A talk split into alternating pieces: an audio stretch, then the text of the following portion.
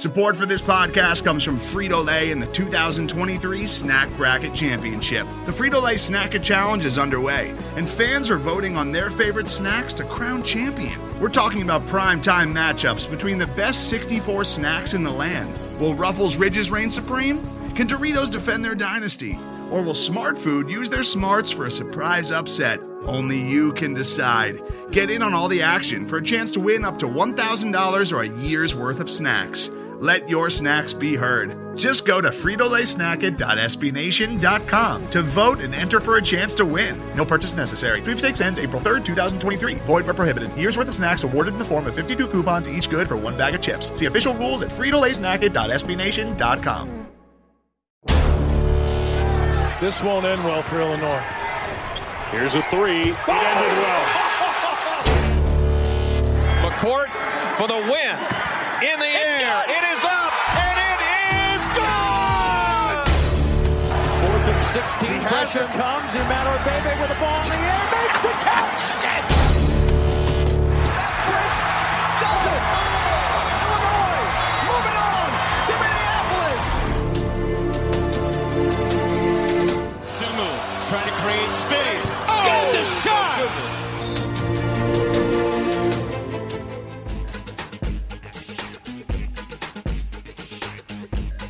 Welcome to Oskee Talk. I'm Drew Pastoric.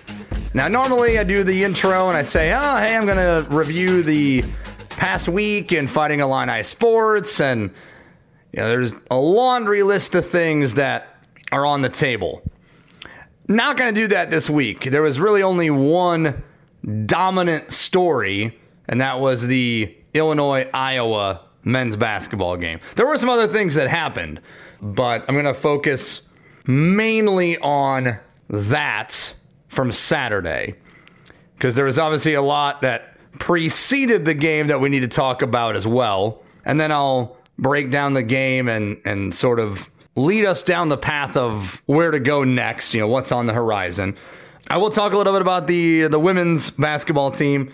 They had a couple of games this week. Um, obviously, men's basketball had a game earlier in the week, a victory against Nebraska, but that was just kind of a nothing burger. Like Illinois won a game they should have won, had some struggles, but wound up winning rather comfortably, and thought it was just going to be a nice, easy breezy week heading into Iowa, and that certainly, uh, for reasons outside of the basketball team's control, did not happen. So most of the show today is going to be dedicated to the Iowa Illinois men's basketball game. That's the thing that's on most people's minds at this point, anyway, right? I mean, it was a very thrilling, entertaining game. And I think quite a few folks lost sight of that because of all the shenanigans that were going on or all the behind the scenes things that were going on. I'm glad that the players and the coaches didn't seem to be really affected by it. It was mostly just jousting back and forth between media and fans. It didn't have any meaningful consideration when it came to the game itself. The way these two teams have played each other of late, it was certainly a game that both teams wanted to have. And both teams seemed to be locked in. Now, maybe it's because of what went on prior, you know, the, the stuff that happened earlier in the week, which I'm going to get to in a second. Um, but those things, that story, and the aftermath of that, certainly, in my opinion, changed the complete mood and tenor of the game. Shifted from just a game you want to have, a game you'd feel good about winning, to a game they cannot lose, at least from a fan's point of view. Oh, all right, so I'm glad most of this is is over and done with now. I hope. But before I get talking about the game itself and the rivalry and you know, kind of what's ahead, gotta talk about the events leading up to the game on Saturday. Noah Cowell did summarize things pretty well at the champaignroom.com. I can't imagine you have not heard about the story by now. Um, I'll give you like the Reader's Digest kind of version. Orange Krush had purchased 200 tickets to the game in October surreptitiously. They ordered them under the guise of a boys and girls club, and nothing came of it until Wednesday. Iowa's athletic department reached out to a chapter of the Boys and Girls Club. Which chapter? We don't really know. I'm assuming Champaign. Gary Barta, Iowa's AD, said it was Rockford. So who really knows? But nonetheless, Iowa's athletic department, someone there reached out to a chapter of the Boys and Girls Club, and whoever was talking to them didn't really know what Iowa was talking about. You know, we didn't order any tickets, uh, whatever. Um, so they contacted the uh, the chair of Orange Krush, I guess, or whoever the uh, the kid was that had ordered the tickets, and he had sort of confessed, like, yeah, it wasn't really them, it was us. So Iowa finds out about the ruse. They revoke the tickets. They were told that if Orange Krush showed up with those tickets, they'd be invalidated. So nice way to find that out, you know, three days before the game. Okay. So Krush puts out a statement on Wednesday calling out Iowa, stating that the AD and his staff were fearful of the Krush, fearful of looking embarrassed, and that's why they pulled the tickets because they didn't want to look like a bunch of bozos when the Orange Krush shows up and unveils themselves. They didn't want to look bad, so Iowa pulled their PR card and and pulled the tickets. Iowa answered with his own statements, you know, making themselves look as noble as possible that we found out that this was not factual. We stepped in and we did the right thing. We refunded their money, but uh, you will see no Illinois student section at this game. No, sir. Not going to happen on our watch.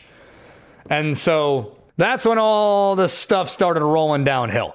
Krush did later put out a statement apologizing for misrepresenting themselves, apologized for what they said about Iowa. They shouldn't have brought specific individuals into the fray. And that should have been the end of it. That should have been the end of it. It was a prank that went wrong. It was a slight miscalculation strategically on the part of Orange Krush. It's really all it was. They, in the past, have done this. They've gone to other venues under false pretenses and revealed themselves to be Orange Krush later on. I think they did it at Purdue. Uh, I think they did it at Northwestern once. There- There's been other instances where it's happened. It's, it goes back like 25 years they've been doing this, where they will surreptitiously buy tickets pretending to be a family reunion or they'll be a, uh, a different charity, a bogus charity. So it was a it was a tactical mistake. Is really all it was. It was college kids pulling a prank. They got busted and all's well that ends well. Iowa donates the tickets to the Boys and Girls Club of Cedar Rapids so some kids can enjoy the game. It's fine. But Iowa would not let this shit go. They would not let it go. Iowa fans were so aggrieved by this. Like, how dare you besmirch the integrity of the University of Iowa? How dare you do this in the name of children? Don't you know who we are? We're Iowa. We care more about children than anybody. Nobody loves children more than we do at the University of Iowa. We have a children's hospital next to our football field. How dare you use those kids as pawns in your story? And then Iowa went on to use those kids as a pawn in their story. Trotting them out, at half court, which they've never done like in any other game I've ever been to, football, basketball. They've never done that.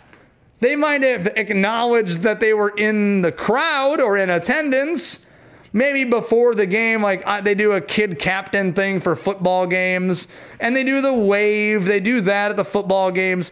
Oh, that's fine. They've never done this before. And like these are just kids. They're trying to have a good time and enjoy the game. And you're like, ha, look at these kids.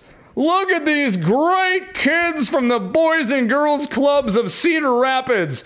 Aren't we so nice to these kids? Forget about that other school that clearly hates children. Look how much we love children. Like, oh my God, could you be any more obvious? Like, anyone who's not an Iowa fan could see what they were doing. But nope, God forbid I call out Iowa for their bullshit and their hypocrisy. Like, whatever Illinois did in this situation, whatever Illinois did, I promise you, Iowa looks worse than Illinois does. Like, yes, Krush did something dumb. Their statement was a little whiny, a little childish, but that's it. Like, they were trying to pull a fast one on Iowa. Iowa figured it out and they put a stop to it, and that was it. Like, it didn't need to go any further than it did. These Iowa fans, holy shit, man. Like, all of the Twitter law school graduates came out talking about how Orange Krush is going to be arrested for charity fraud and they should get they should be prepared to give depositions and they should go to prison. I'm like, what the actual fuck is wrong with you? Like, what are you talking about? Think about what you're saying. You want to arrest a group of college kids. Like, it was a little white lie. And Iowa decided to be petty, which I can appreciate on some level. They decided to be petty and not allow the Krush to go in. That's fine, but don't act like because there were reactions like, "Well, what? Why didn't they just say they were Orange Krush?" You think the Iowa Athletic Department's going to let the Orange Krush just waltz in and buy tickets as Orange Krush? Of course, they're not going to do that. They have to conceal their identity. Otherwise, they're not going to be able to do the secret road trip. It's a secret because they can't reveal the secret. I know Iowa's a safety school for a lot of y'all, but you should know what secret means. If they'd have just called themselves Holy Shirts and Pants, this all could have been avoided. So that's all this was. Iowa fans are trying to turn a prank into like a federal hearing. They're treating Orange Krush like it was a Chinese spy balloon. We're not talking about January 6th, we're talking about February 4th. Get over yourselves. Like, Iowa's so high and mighty about this. Like, this was such an overblown non story. I'm not even mad about the ticket piece of it. I'm not even mad about that because, yeah, they're not going to let Orange Krush in if Orange Krush just tries to buy tickets as themselves. I'm cool with that. Not even mad about that. I'm mad about the reaction to what transpired. It's like the most ridiculous overreaction to anything I've maybe ever seen. Like, are you that lame? Are you that soft? And that was mostly Illinois' reaction. Like, our fans or media people, like, Iowa looks really soft. No, we don't. We're not soft. You're soft. You hate children. You're not. You're not soft. We're soft. Wait, no, wait. You know, no, no. You're soft. See, I have all these tweets that I'm tweeting that tweet about how soft you are.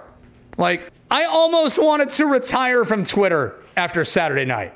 Like, so many stupid people just responding. And it's like, you think it can't get any more obnoxious? And boop, there's another one. There's another one. There's another one.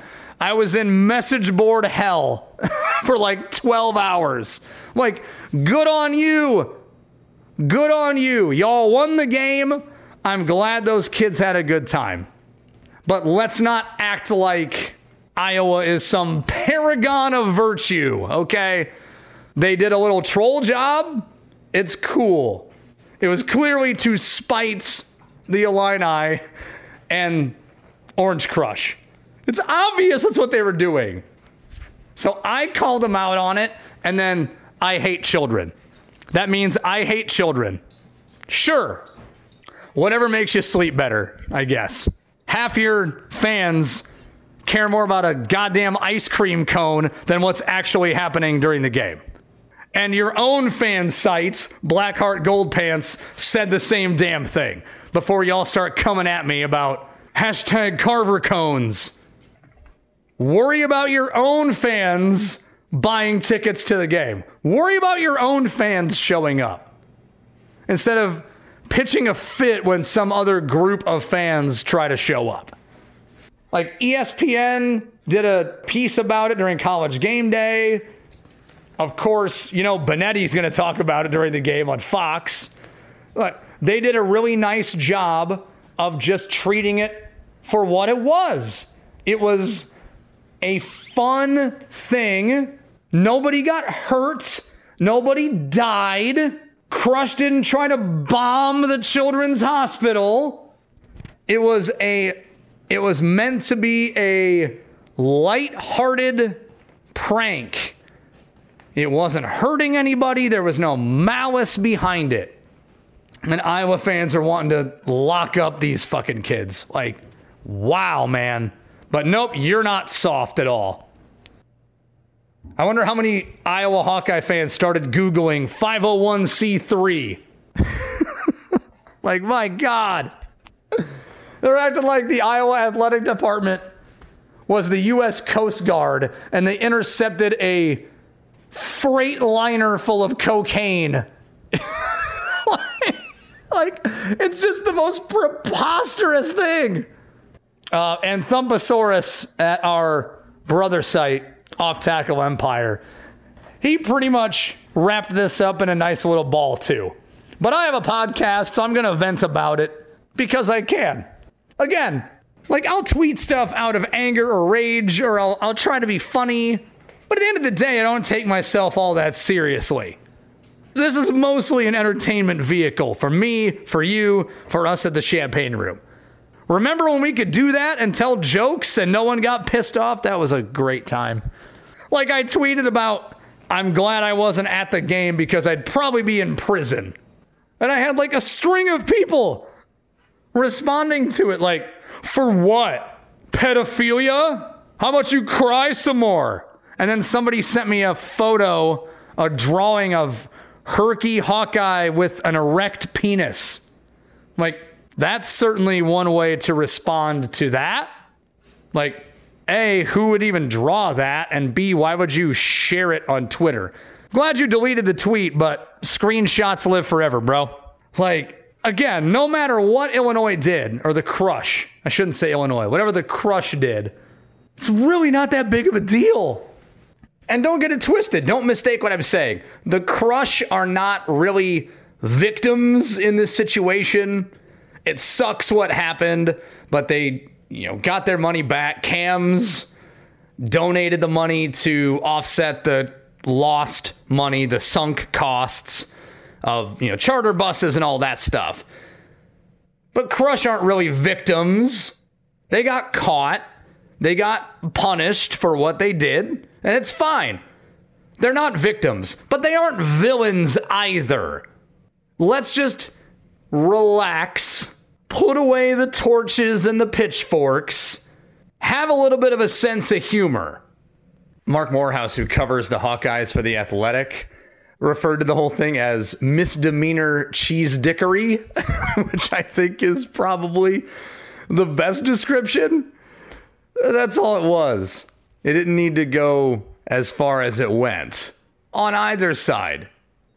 all right, so now that all of that is out of the way, hopefully I'll never have to talk about this again, although I'm sure for the next nine days, I'll get Iowa fans continuing to tweet about how they don't care about it. Uh, let's talk about the game because the game was actually very compelling, very dramatic, very intense. It was emblematic of what this rivalry's been the last couple of years. A lot of back and forth action. Again, it was a very exciting game. Two teams that came out with a lot of energy, really wanted it. Iowa was on the winning side, 81 to 79. So Illinois dropping to 16 and 7 overall, 7 and 5 in the Big 10. Iowa improving to 7 and 5 in the Big 10. So Illinois did have an opportunity and Purdue lost later in the day. Illinois had a chance to possibly be like two games out of first place. Um, so they're they're still kind of sitting where they were, but Illinois and Iowa both had really been on a nice tear. Iowa started the Big Ten season 0 3. They had won six of eight entering Saturday. Illinois had won seven of eight after starting 0 3. Uh, I think the comparison of the resumes is slightly different. Uh, you know the uh, the TV folks at Fox tried to you know make it look like it was the same 0 and 3 and the same signature wins. It's really not. Iowa's got a nice win over Iowa State, and they have a a nice win over Clemson. But one of those losses that Iowa sustained was to Eastern Illinois, one of the worst teams metrically in college basketball. Illinois had some blemishes for sure, you know, losing to Maryland and Penn State and Missouri and Northwestern, but none of those losses were as bad as Iowa's loss to EIU. And the signature wins that Illinois has had outside of the conference, excuse me, UCLA and Texas are far better than beating Clemson and Iowa State. Nonetheless, resumes were fairly similar coming in. Illinois had won five in a row in the rivalry. Uh, and and rivalry, I want to bring that up too because I do applaud Iowa for at least acknowledging Illinois as a rival. Know, we went back to that discussion from a couple weeks ago of Indiana sort of dismissing Illinois as an actual rival. They've got Purdue certainly as their primary rival, and, and some other teams that they might hate more than Illinois in the grand scheme of things. Maybe Illinois views Indiana as a rival, but that's not necessarily reciprocated. Iowa and Illinois do consider themselves rivals. Um, similar to what Illinois did prior to the IU game, where they put together like a video package of some of the memorable moments of those games. Iowa did that on Saturday. They really did a good job with that, you know, showing uh, some of the Hawkeye highlights over the years versus Illinois. Uh, so at least I will say that Iowa did do a, a pretty cool thing there with that acknowledgement that this is a rivalry. Clearly, there's been some emotional matchups between the two. Uh, there were some matchups in this game I was interested in seeing. Dain Dainja versus Filip Rebraca was one of them. I had brought that up last week on the show that I, I didn't think Rebraca was really going to stand in Dain Dainja's way too much.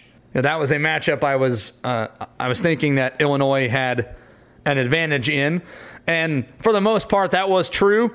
Dain Dainja finishing with 17 points, nine rebounds. Rebraca had 13 points and two rebounds. So I think that you know head to head, they weren't on the court at the same time as much as you would expect, but they they did. Uh, I think Dain Dainja had the advantage there with his size and uh, his athletic ability. Um, he did outduel Rebraca in that sense. Very competitive first half.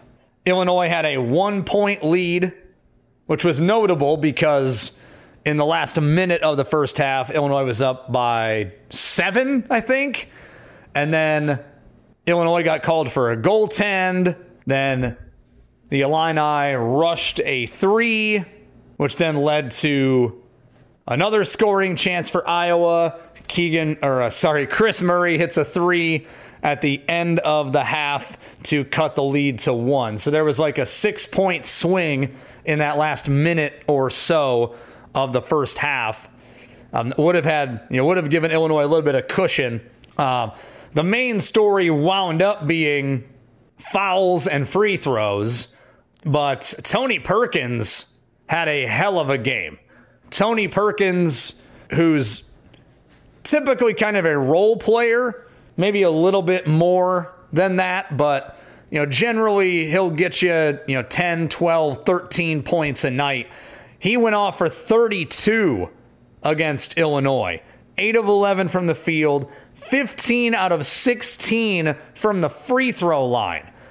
Uh, so again, as the game wore on, that was the predominant story was who was available, who wasn't available, how many free throws were these teams getting, how many fouls were whistled on them. Um, TSJ, Mayer, Dainja, and Ty Rodgers each had four fouls at various points. TSJ fouled out very late, like the last minute or so. Um, but 43 fouls, 43 fouls whistled between the two teams. The free throw discrepancy, you know, Illinois had 23 in the game, Iowa had 30. So I mean, it's not like it was a chasm. It wasn't Northwestern getting, you know, 40 and Illinois getting 10. It wasn't that. So I, I thought the free throw disparity while that wound up being the ultimate difference in the game, it wasn't like a dramatic difference.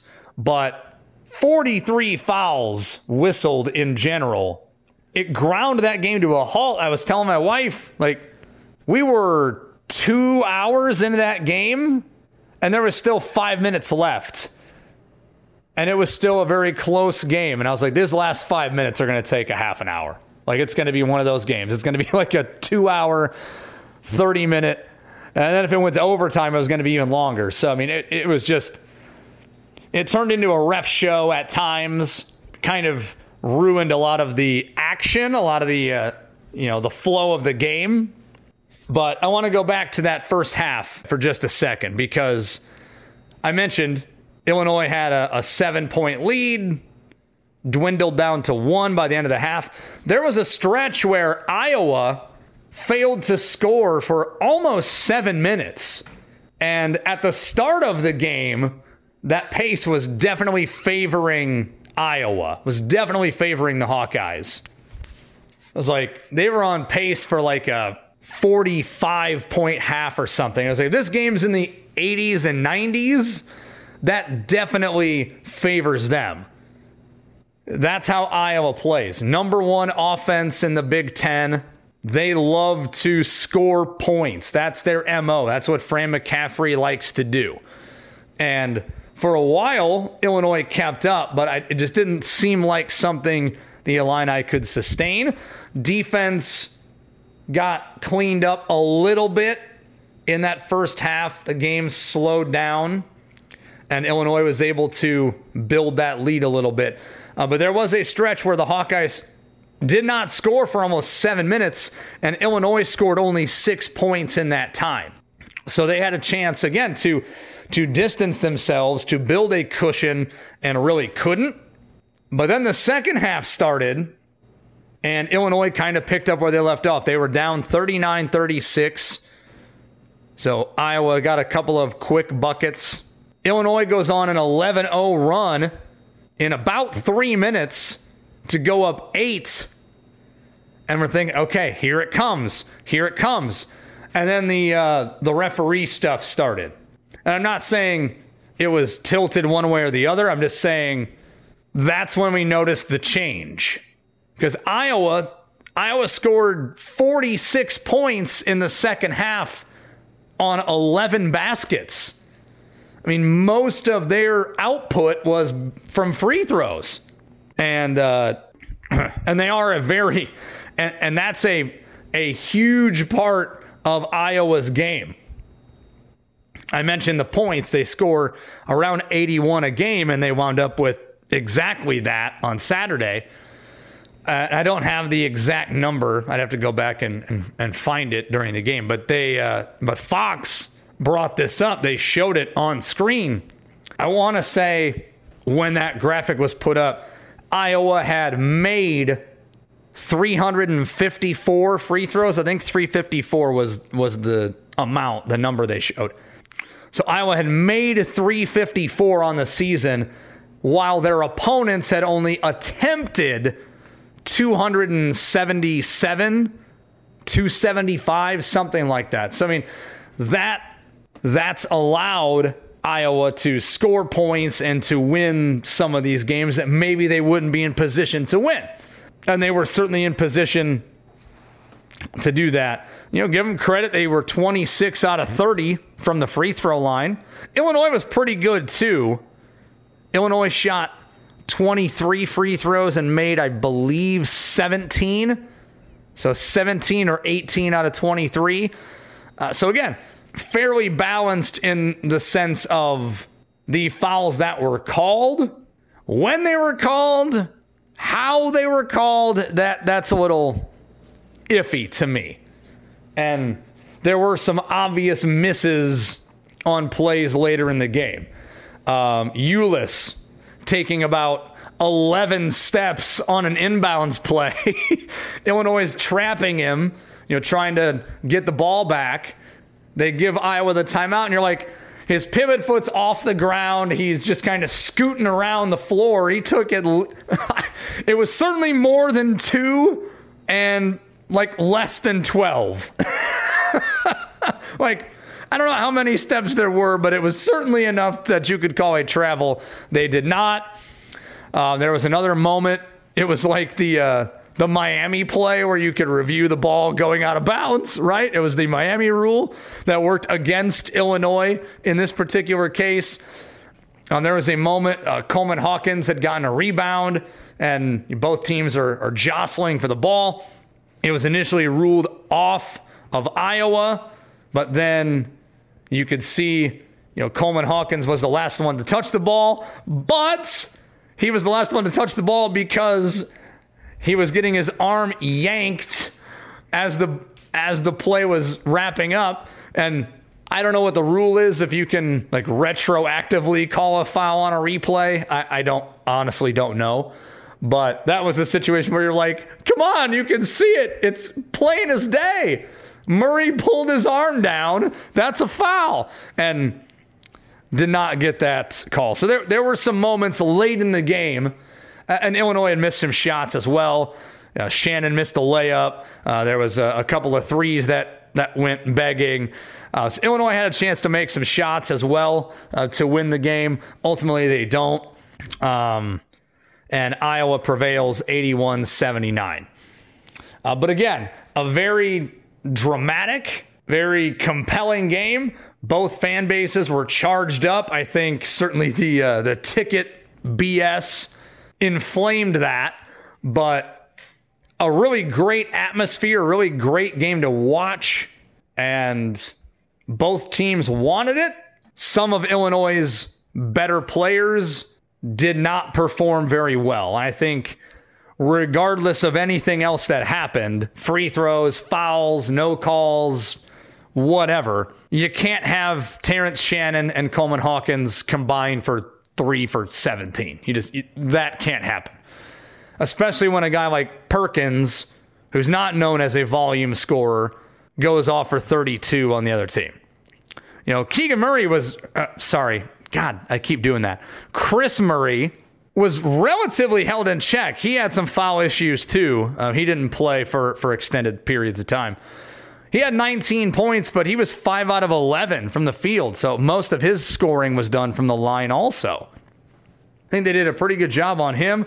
Rebraca had 13. So he he's like a 14 and 8 kind of guy. So I mean, he was around where you would expect him to be. Uh, Perkins was the main guy. He did the most damage for Iowa. Um, Matthew Mayer, another excellent game for him. 21 for Mayer. He had 15 in the first half. He was averaging 18 the last three games prior to Iowa, so he's continued his really good stretch. Seven to nine shooting. Jayden Epps, though, Jayden Epps is the real story offensively for Illinois. He has blossomed into a really fantastic player. And, you know, I, would I'd mentioned this in weeks past that he has stepped up and been like a tertiary scoring option, a very reliable guy. He's going to the 10. I mean, he is really attacking the rim.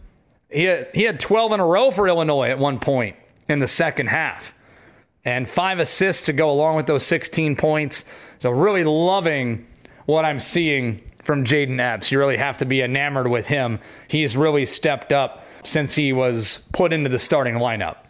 But as I said, you can't have two of your top players go three for 17. Terrence Shannon played 30 minutes, goes three out of 10, was not as aggressive, you know, going downhill and maybe some of that was because of his foul trouble. Um, and then Coleman goes 0 for 7. Now he had six out of uh, made six free throws, got nine rebounds. He had a, a, an okay game, but offensively, those are two guys that you rely on, and they just mainly were ghosts. And then you have a guy on Iowa's side like Tony Perkins who steps up on a night where Murray was not playing his best ball. He was limited due to foul trouble. He wasn't able to get his normal offensive game going. You know, Perkins has 25 points in the second half and took over the game. Give credit to Iowa. This wasn't a game that like Illinois choked or gagged it away. Like it was just a really well played game. And you tip your cap to Iowa, they win it. You know, that that's it. I mean, there's there are things you can point to and say, well, Iowa got, you know, this break here, this break there, but ultimately it was a two point game. Any number of things could have happened to sway the outcome. You know, you can't look at one moment or one play or one shot uh, and say, ah, ah, ah, that was it. That was the one. You know, in a two point game, it comes down to a, a number of different things. So Iowa did what they needed to do. They made plays when they needed to. Illinois missed some opportunities late in the game. And just leave it there. It's not a particularly damning loss for Illinois. Again, both these teams were similar in the standings. It wasn't, you know, losing to Minnesota or Nebraska. You know, it's a, you know, I, I think Illinois in general has more talent than Iowa, but that's the way things go.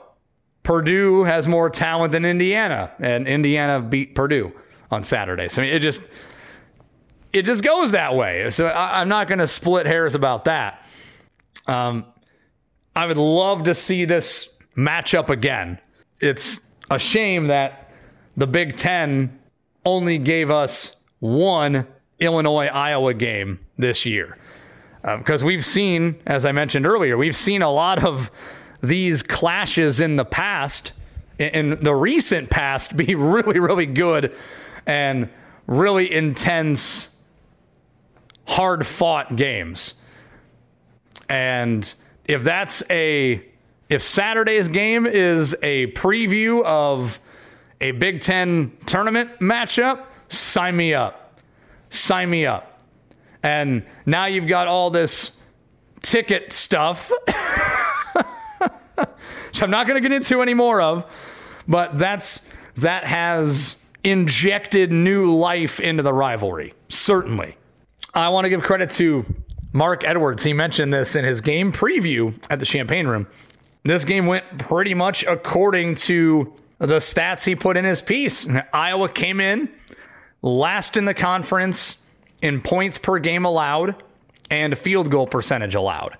They had given up 73 a game on average in the Big Ten and 45.3% field goal shooting from their opponents. Illinois shot 49% for the game and scored 79 points. So that was on brand. And Iowa, best in the Big Ten in points per game. They shot, or uh, they score 80.7 and they finished at 81. They were sixth in the league in field goal percentage at 45.5%. They finished right at 45. They came in, Iowa, 11th in the Big Ten in rebounding. They were out rebounded by Illinois 37 to 26. So, I mean, all of those things that you uh, would see in Mark's piece kind of played out exactly as you would expect. Illinois put up numbers that they should have put up against a subpar Iowa defense. Iowa did what they normally do. They shot the three fairly well. They made a ton of free throws and they scored uh, pretty much at their average of 81 points. And they were out rebounded on the glass substantially. So, I mean, everything that you would expect to see from Iowa, you saw. And Illinois played a very good offensive game, just didn't do quite enough to uh, finish the fight and win the game. So, yeah, sign me up, man. I'm, I'm all in for another matchup. Not just because of the rivalry, but just because of what those games have become. They've become must see TV. And I said this a little while ago. Iowa has embraced the rivalry as well. Just go back to 2020. Uh, it started the last time Iowa had won prior to Saturday was Super Bowl Sunday. So again, right around this time, three years ago, uh, I think McCaffery had a dunk at the end of the game. After you know the outcome had kind of been decided, they just polished off the win with a, uh, you know, kind of a, a flashy dunk. Chin Coleman, then an Illinois assistant, got pissed off and was like. cussing out Fran McCaffery during the handshake line, and things got very testy there. The rematch, Luka Garza gets his shot blocked by Kofi. That was the last game we saw in that season. That was that lasting moment because that was the last game we saw of the 2020 season. Illinois did not compete in the Big Ten tournament, did not compete in the NCAA tournament. So we're left with that image of Kofi stuffing Luka Garza in Champaign. 2021, Illinois beats Iowa in the Big Ten tournament en route to the tournament title and the number one seed in the NCAA tournament. Illinois had beaten Iowa 80 to 75 earlier in the season in Champaign, no fans, but Iowa was a top 10 team at that point. And then you played them again in the Big Ten tournament and won. You go to 20, the 21 uh, 22 season. I was at the game in Carver. It was a nice birthday present for me. I got to watch Illinois hang on and win against Iowa. It was a four point game, very exciting game. That was one of those December Big Ten games. They played again the last day of the regular season. Illinois wins by one to clinch the share of the Big Ten regular season championship. So these have been important games for both sides. But you know, Illinois had recently had the edge over Iowa. Five straight, all of them except for the Big Ten tournament game were within a couple of possessions. So, I mean, these have been very tight, very close games, competitive games. And the, the rivalry has been recharged, renewed, reinvigorated the last several years. Um, Illinois and Iowa have had success, but they hadn't always had those successful periods at the same time. Like Iowa's been ranked, Illinois has been ranked, but we haven't seen until you know, really the last three or four years both teams be tournament contenders, Big Ten contenders, playing each other at the same time. You know, playing each other when when both programs are kind of at their highest level, and we're getting that now. So it's fun to see. It's fun to see both teams that that do treat it like a rivalry, both playing well at the same time. It makes things far more interesting. And again, I've mentioned this multiple times that I, you know, I'm a Quad City guy.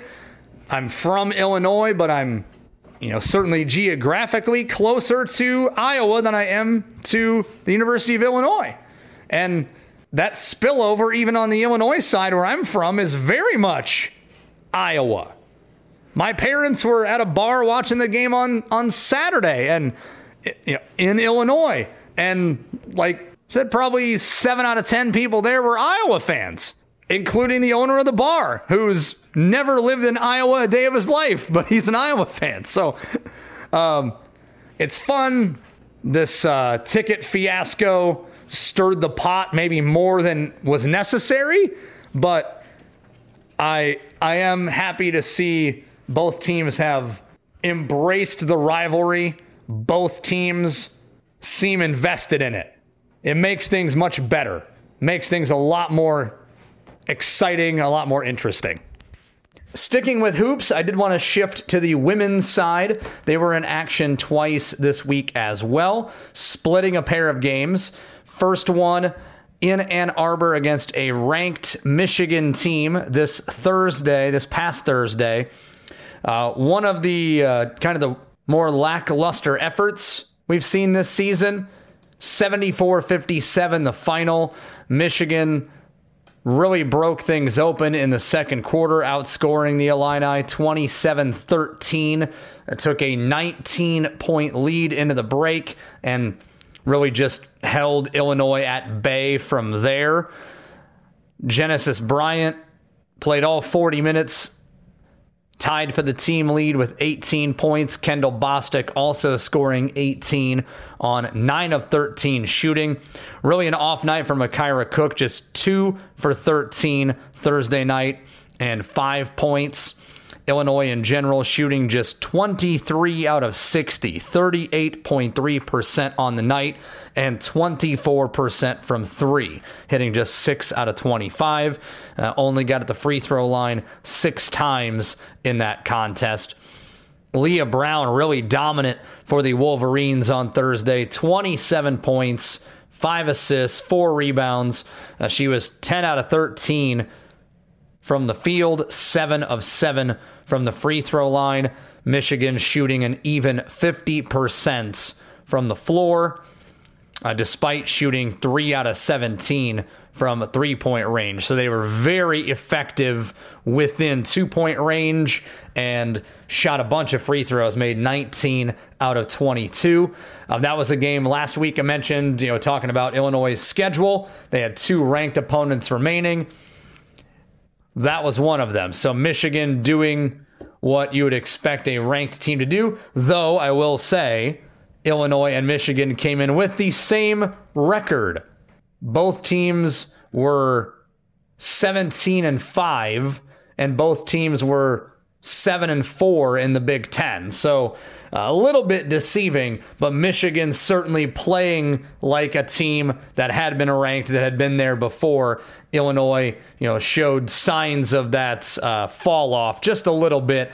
They were able to come back and win in Champaign on Sunday afternoon, 69 62 over Minnesota.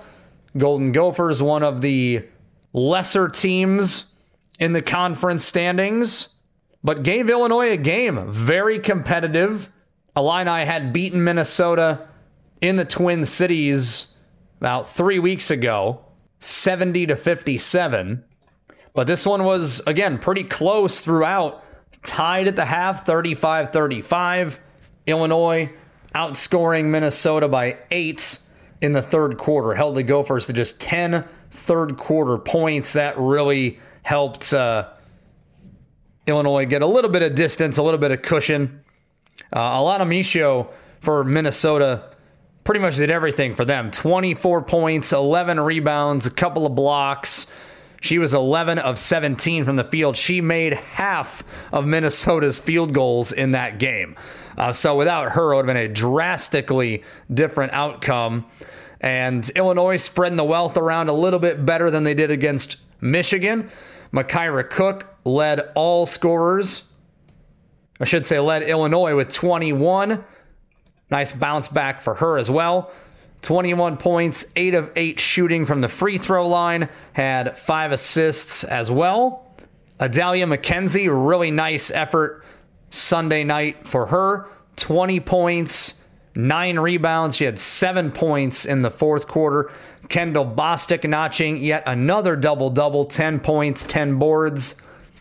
Genesis Bryant with 9 points, 4 rebounds, 4 assists a block, and a steal. So she really stuffed the stat sheet on Sunday as well.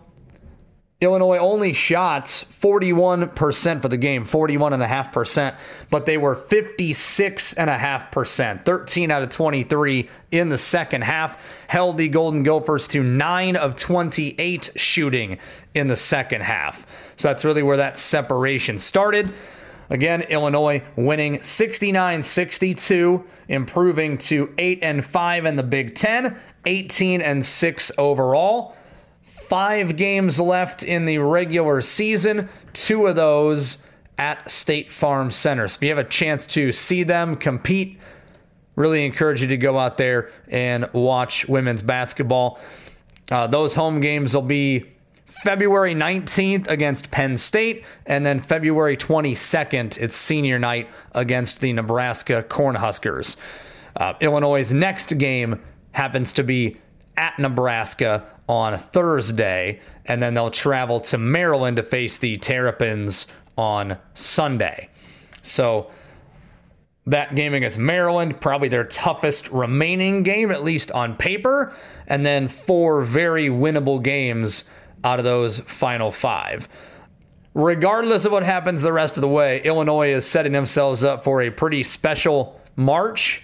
I feel like it's almost certain that there'll be a tournament team. I'm talking NCAA tournament team. Maybe they'd have to win a game in the Big Ten tourney, but seems like their fate is sealed. They're going to be playing in March for the first time in 20 seasons. They'd already been ranked this year. May not see that again, but they were ranked for the first time since 2000, and this would be their first NCAA tournament trip in 20 seasons.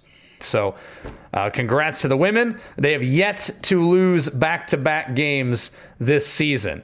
Uh, they've they've alternated wins and losses here the past month. Lost to Ohio State, beat Minnesota. Lost to Indiana, beat Northwestern. Lost to Purdue, beat Michigan State. Lost to Michigan, beat Minnesota. That's pretty hard to do, especially for a team that was thought to be rebuilding at the start of the year. Just amazing stuff from Coach Shauna Green and her crew.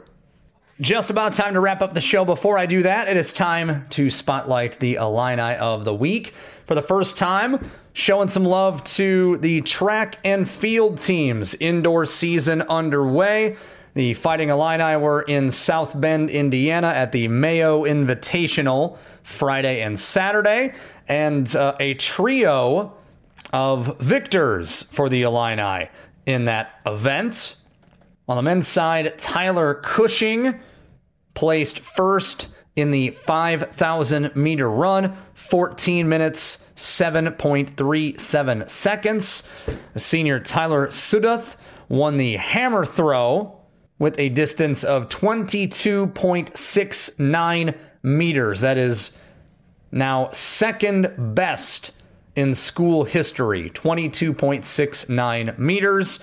And then Olivia Howell, reigning Dike Eddleman Award winner as the female Illinois athlete of the year, picking up right where she left off a season ago, winning the mile race, four minutes, 33.77 seconds, and that was just 0.03 seconds shy of a program record.